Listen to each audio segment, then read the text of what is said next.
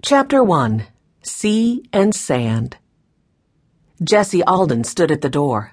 Oh, what a beautiful morning, she said on that hot July day. You can say that again, Jessie, added Benny Alden. He looked out at the blue ocean and white sand. There was not a cloud in the sky. Violet and Henry came to the door and looked out too. The seagulls were sailing around a fishing boat, making a great noise. This is the funniest thing, said Benny. Here we are at Aunt Jane and Uncle Andy's new trailer at the beach. A day or so ago, we were at home without the least idea of going anywhere at all. Benny called it a trailer, but it really was a mobile home. The outside was painted Aunt Jane's favorite color, blue, with white trim. Inside there was one bedroom for the two girls. Benny and his brother Henry had a double couch in the living room. Best of all, the trailer was right on the beach. Behind it was a great space of beach grass. But in front, the Aldens could step down two steps right into the sand. Let's eat breakfast on the sand, Jessie, suggested Violet.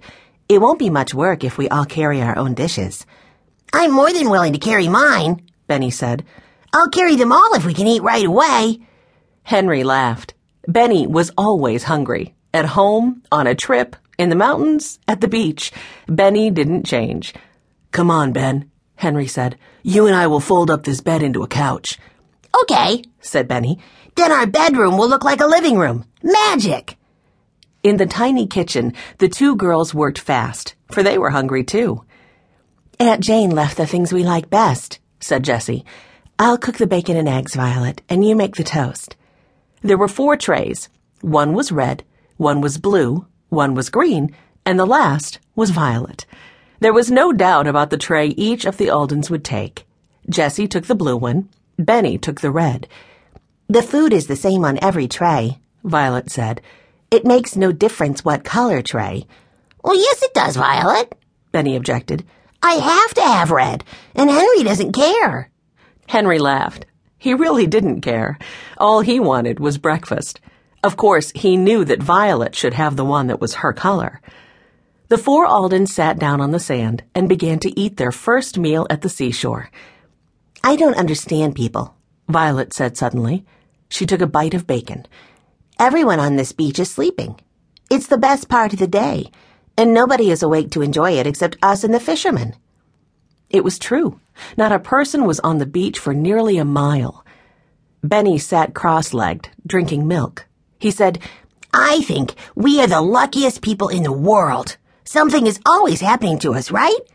Yes, agreed Jessie. Things seem to happen all of a sudden, so that makes it more exciting. Of course, Grandfather Alden thinks up a lot of things for us to do. Not this time, replied Benny. We owe this to Uncle Andy. Oh, what a man!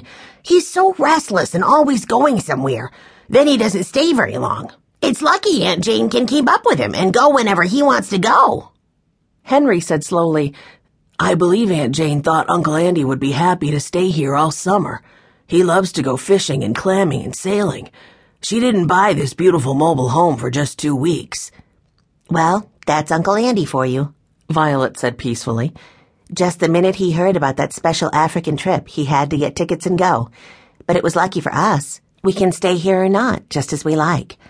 Just turn the key and go home when we feel like it, Benny agreed. It's lucky Henry has a car of his own now. Henry laughed. Yes, and isn't it good I picked out a car big enough for all of us? That was a fine breakfast, Benny said. It won't take long to clean up. But nobody moved. Look down the beach, said Henry.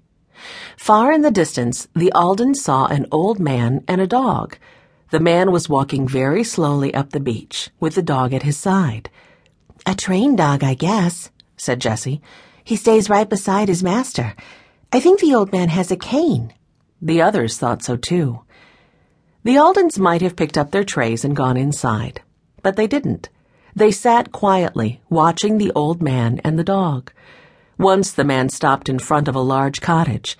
He seemed to rest on his cane, then to drag it along. The dog sat down near his master and waited. I wonder what in the world that man is doing, said Benny. He's coming along again. Just taking a walk, I guess, said Jessie. Everybody stops to pick up shells and pebbles. That's what the man is probably doing. As the stranger came closer, the Aldens could see a ring on the end of the cane he carried. A box was fastened to the cane near the top. Benny began to wonder if the old man was really just out for an early morning walk. Maybe other people were curious about him too.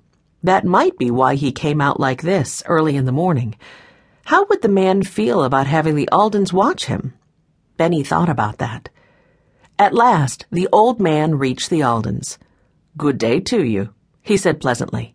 The minute he spoke, the Aldens knew he was an Englishman. Good morning, the four Aldens replied together. Is your dog friendly? asked Benny. Oh, yes. Don't be afraid of him. He's just big, that's all, the man answered. Henry and Benny both got to their feet. Hi, feller, said Benny, holding out a finger. The dog licked Benny's finger and then sniffed at his tray.